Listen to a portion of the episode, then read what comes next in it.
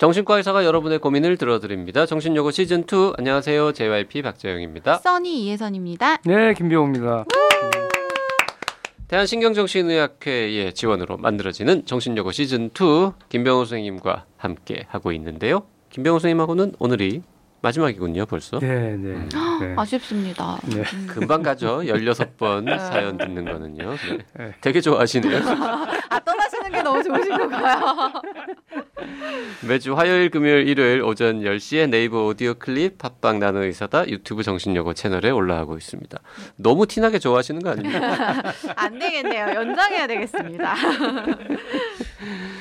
오늘 사연은요. My Name 님이 보내신 사연인데 아, 요것도 재미있는 듯 또 은근히 심각한 내용입니다. 네. 저는 결혼한 지 2년 차에 접어든 31살 여자입니다. 제 고민은 시어머니입니다. 저희 시어머니는 무속신앙을 맹신하세요. 집안에 무슨 일이 생길 때마다 무속인을 찾으십니다. 아버님 사업이 잘 안 풀리는 것 같다 싶으면 곧바로 무속인에게 가시고 부동산을 내놓고도 언제 팔릴지 얼마나 받을지를 무속인에게 가서 물으십니다. 저는 그런 시어머니의 모습을 이해할 수가 없습니다. 전 무속신앙을 믿지 않습니다. 들을 땐 그럴듯해도 뒤돌아서면 귀에 걸면 귀걸이, 코에 걸면 코걸이 같은 말들이라서요. 그리고 내 인생이 어떻게 흘러갈지 그 누가 알 수 있을까요? 저희 집안은 따로 종교가 있는 건 아니지만 돌아가신 외할머니가 독실한 천주교 신자셨습니다. 저도 어릴 때 외할머니를 따라 성당에 나간 적이 있어서 종교가 있는 건 아니어도 천주교에 대한 긍정적인 마음이 있어요. 결혼할 때도 사주, 궁합 등 안 본 게 없고 예비 신부 시절에 시어머니가 저를 끌고도 세 번이나 사주와 궁합을 보러 가셨습니다. 지금 와서 시어머니를 보고 있으니 저 몰래 다녀온 곳은 더 많지 않았을까 하는 생각이 들어요. 다행인지 불행인지 모르겠지만 대체로 남편과 궁합은 좋게 나와서 결혼할 수 있었습니다.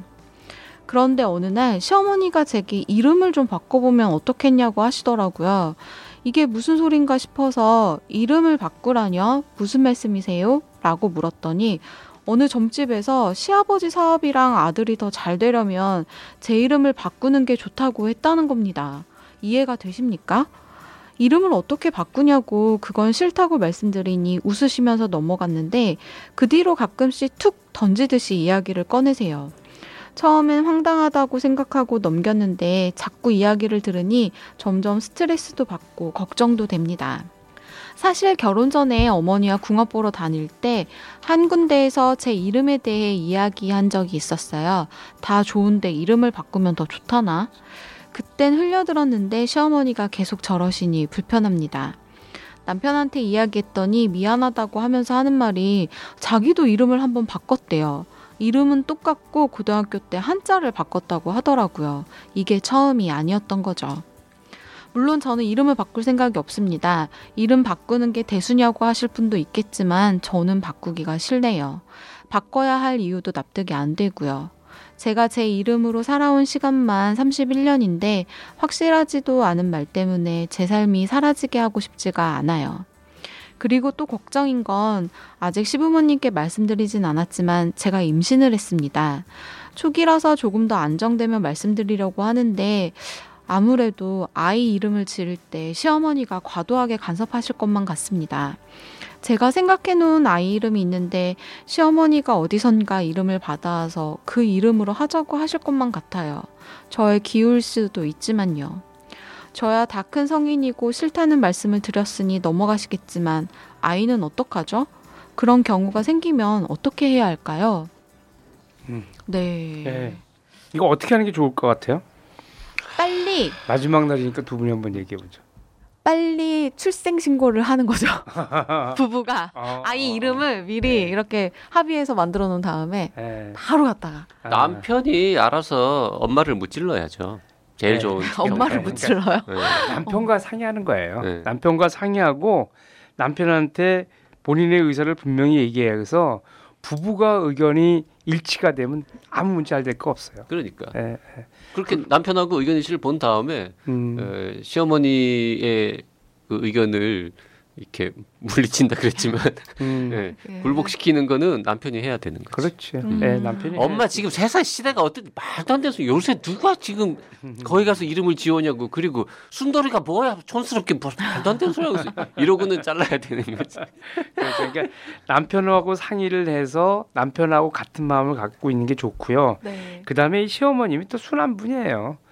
싫다 그러면 또 안 하시는 분이니까. 가끔 예. 한 번씩 이렇게 말씀을 하신다고. 아, 아니 가끔 얘기하면 어때? 안 들으면 되는 거지. 아. 예, 안 들으면 되는 거니까 이런 거는 문화거든요. 음. 사실 이제 우리들이 볼 때는 무속인에 해서 뭐 굉장히 저급한 것 같지만 옛날엔 다 이러고 살았어요. 음. 어, 이러고 살았고 인간의 뇌 중에서 어떤 사람은 과학적이어야만 그거를 그 어떤 자료를 갖다 받아들이는 사람도 있고 어떤 사람은 과학적이지 않는 불확실한 거를 받아들이는 사람이 있고 그래요. 음. 그런 사람들 중에서 일부는 무속 신앙하고 점 보고 이러는 거거든요. 네. 그 뇌가 이런 쪽을 이런 쪽이 그럴듯하다고 생각하는 거예요.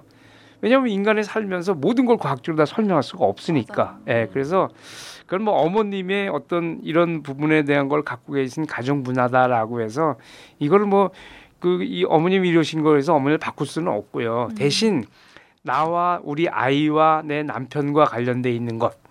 남편도 이제 결혼했으니까 이건 남편하고 충분히 상의해서 이 우리가 사는 거에 대한 거는 우리가 결정하는 것이지 네. 이거를 어머님이 결정하는 건 아니죠. 그쵸. 설사 아이 이름이 아니더라도 아이에 관련된 거는 두 부부하고가 결정을 해야지 시어머님이 결정하는 거 아니거든요. 음. 근데 이걸 하려면 어떻게 되느냐 남편하고 얘기하고요.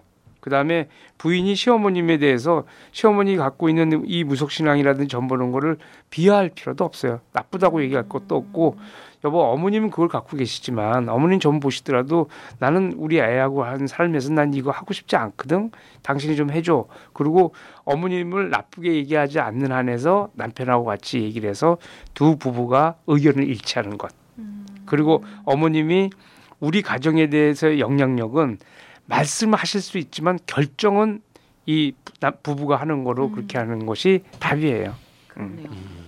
근데 이게 이제 약간은 심각할 수도 있는 게 궁합은 뭐 좋게 나왔으니까 결혼했고요. 만약에 좀 안 좋다고 해도 이미 뭐 지네 둘이 사귀어가지고 했으니까 적극적으로 말리지 않았을 수도 있고 그 다음에 며느리 이름을 바꾸고 싶은 마음이 있었으나 며느리가 무슨 말도 안 되는 소리냐 하니까는 더 세게 밀어붙일 명분은 없고 그거 좀 이상하잖아요. 그리고 며느리 이름까지 바꾼다는 거는 그랬는데 명분이 셌었죠. 왜냐하면 시아버지하고 아들이 사업이 잘 되려면 며느리 이름 바꿔야 된다는데 그걸 싫다고 했는데 받아들였어요. 그래도 시어머님이. 그거는 음. 뭔가 법원에 생각했을 때 조금 그러셨어요. 어, 뭐 법원에도 가야 되고 뭐 여러 가지 복잡한 절차니까 아이, 그래도 요거는 좀 양보를 했단 말이죠. 음. 근데 새로 태어난 아이의 이름을 짓는 거는 이건 약간 어. 시어머니가 강하게 나오실 수도 강하게 나올 것 수도. 있고. 절대 절대 말도 안 돼요. 그랬을 그거는. 때 음, 음, 거절하면은 시어머니가 이때 그 동안도 여러 번 거절 당해왔는데 갑자기 음. 쟤는 내 말은 사사건건 다 반대한다고 절 말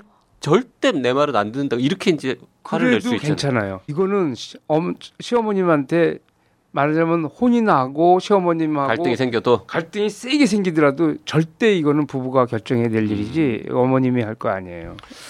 자, 이 시어머니는 아마 안 시켜도 부탁하지 않아도 어디 가서 이름을 하나 받아오실 것 같은 음, 분위기인데 그건 절대 안 받아야죠. 그러니까 받아왔는데 음. 의외로 그 이름이 되게 막 세련되고 마음에 들면 어떡하지? 아, 그건 해야죠. 아 그러면 그러면 그럼 받아들여도 뭐 아, 이기는 해야지. 척. 그건 해야지. 음. 근데 그걸- 너무 음. 이상하고 막 정말 시대에 뒤떨어진 응? 부르기도 어렵고 뜻도 이상하고 마음에 안 드는 아, 마음에 안 들면 절대 안 그럼. 절대 받지 예, 말고. 예, 아니고. 음, 생각해 놓은 이름이 있으시다고 하니까 음. 또 그것 선수를 때문에 치면 어때? 아니 그래도 괜찮아요. 남편이 음. 가서 아, 음. 주 해맑게 마치 다 알고 있지만 아주 해맑게 엄마 엄마 뭐 아빠 음. 찾아가가지고는 아 우리는 이름도 벌써 다 지었어 이러면서 아들이면 뭐라고 짓고 딸이면 뭐라고 짓고 이러고 막 즐거워하는 거야 다 정했다고 음. 그러면 약간 엄마가 속으로는 어, 어 씨, 이름은 내가 지어야 하는데라고 하면서도 음. 이미 아니, 이미 나- 정해졌는 나는 그렇게 하지도 않, 않더라도 하지 어머님이 얘기하시더라도 요번에는 절대로 양보하면 안 돼요. 이걸 양보하면은 좀 다- 지나면 다 또 계속 나와요. 예, 그러니까 아. 절대 안 돼. 절대 안 되고 나는 이 어머님이 그렇게 강하게 하실 분은 아니라고 생각해. 마음이 그렇게 음. 아주 세신 분 같지는 않거든 말이에요. 마음이 사실 불안하니까 저 전 보는 거거든요. 그러니까 사업하시는 이거를- 분들이 또 이런 거 좋아하시긴 이거를. 들어줌 들어드리면 안 돼요. 그러니까 요번에 어머님하고 아주 큰 갈등이 생기더라도 절대 들어드리면 안 돼요. 아. 이거는 왜냐하면 우리의 삶이니까. 예. 그뭐 아실 수도 있겠지만 그 배우 김지석 씨가 이제 종렬이 강종렬 씨 집안이 이제 저기잖아요 독립운동가 집안인데 할아버지 때부터 이름을 되게 그 아이가 태어난 지역으로 정했다는 거예요. 음. 그래서 작은 아버지의 큰 아들인가 작은- 현재 작은 아버지 성함이 런던에 살고 계신데 김런던 씨라는 거예요. 그런 식으로 해서 이제 김지석 씨 집안도 그런 식으로 이름이 지어질 뻔했는데 어머니가 반대를 하셔가지고 정말 음. 결사 반대를 하셔가지고 음, 음, 음. 이름을 태어난 지명을 안 했다고 하더라고요. 아, 그러니까 그 어머님이 젊으셨을 때. 예, 어머니가 예, 결사 반대 하신 거예요. 그러니까 그러니까 이름을 할 때 요걸 잘 생각하셔가지고 선생님은 반대를 하시면 출생지가 어디십니까? 나는 이대, 이대 동대문 병원. 그러면은 그런 식이면은 이름이 동대문이 동대문병원이 되는 동대문이 될 거네. 김동대문. 동대문. 손주 이름 짓는데 관여 안 하셨습니까? 아, 저, 전혀 못하고 우리 손주도 그 문제가 생겼던 건 뭐냐면은 그 사위하고 그 딸이 이름을 지었는데 음. 박가사분께서 이름을 애 이름을 지어가지고 이걸 하라 이렇게 얘기했는데 아. 너무나도 한자 어려운 어. 이 젊은 친구들이 볼 때는 촌스러운 이름. 음. 그렇구나. 어 그래서 이제 아버님도 굉장히 강하신 대구 분이신데 그 집안도 독립유공자 집안이에요. 네, 네. 강하신 집안인데 어떻게 됐어요? 그래갖고. 아주 젊은 사람들이 이겼죠. 뭐. 음. 아 여기 어. 진짜 실제 사례가 바로 옆에 있네요. 사례가 있구나. 예. 예, 예, 예. 그 젊은 사람들이 이기고 그 과정에서는 역시 남편 예. 나 남편이 사위. 네. 사, 사위가 이름을 지었으니까. 음. 예, 예. 본인이 해결해야 되는. 며느리는 뭐 그냥 빠져 있고. 며느리는 며느리는 아, 어, 아버님 그 이름 들어가면 난 어떻게 하지 이제 이랬었는데 며느리 사위가 강하게 그냥 오. 예, 예. 남편한테만 이제 이건 안 된다라고 의사 표명하고 네. 남편이 그러니까. 해결해. 그럼요 남편이 해결하고 아니 그리고 남편이 그 남편이 해결 못 하더라도 남편이 해결하는 게 제일 좋고 만약에 아기 엄마의 엄마 아버지가 만약 이거를 또 이렇게 관여한다 그러면 그때는 딸이 해결해야 되는 거지. 그 어, 예. 음. 애기 엄마가. 예, 이건 아니 딸 아들 상관 없어요. 이건 부부가, 부부가. 예, 이거는 분명하게. 두 사람이 성인이 됐기 때문에 성인이 돼서 아이를 키우는 사람한테 부모가 와서 그걸 이랬으면 좋겠다라고 얘기할 수 있지만 단정할 수는 없어요. 음. 예. 두 사람이 결정해야지. 그렇죠. 예. 그렇죠. 그렇죠. 네. 또 요새는 이름 약간 트렌드가 이제 글로벌화 때문에 해외에서도 좀 통용되고 우리나라에서도 어색하지 않은 그런 이름 짓는 걸 또 좋아해요. 우리, 우리 예. 아이 이름이 그래서 레오예요. 레오. 아 손주 이름이요? 아, 송레오. 아, 레오나르도 예쁘다. 뭐. 뭐 뭐. 그다음에 아기 사자 레오도 되고. 그러니까 네. 너무 어 너무 네, 예쁘다. 괜찮다. 요새 막 오. 그래서 뭐 되게 고전적인 이름이긴 하지만 뭐 유진이라든지 뭐 네. 다인 뭐 음. 요런 이름 같은 사위가 경우도 송 씨라서 송 씨. 참 다행인 게 오씨였으면 어쩔 뻔했어. 오래요.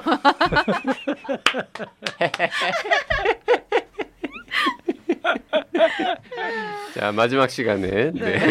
손주 이름 가지고 장난을 치면서 그동안 수고하셨습니다. 네, 감사합니다. 어떠셨습니까? 아 좋았어요. 네, 네. 박수 칠 때 제일 좋았어요. 워낙 바쁘신 분이라서 언제 또 모실 수 있을지 네. 모르겠지만 네, 이번 학기 김병호 선생님과 함께 즐거웠습니다. 네.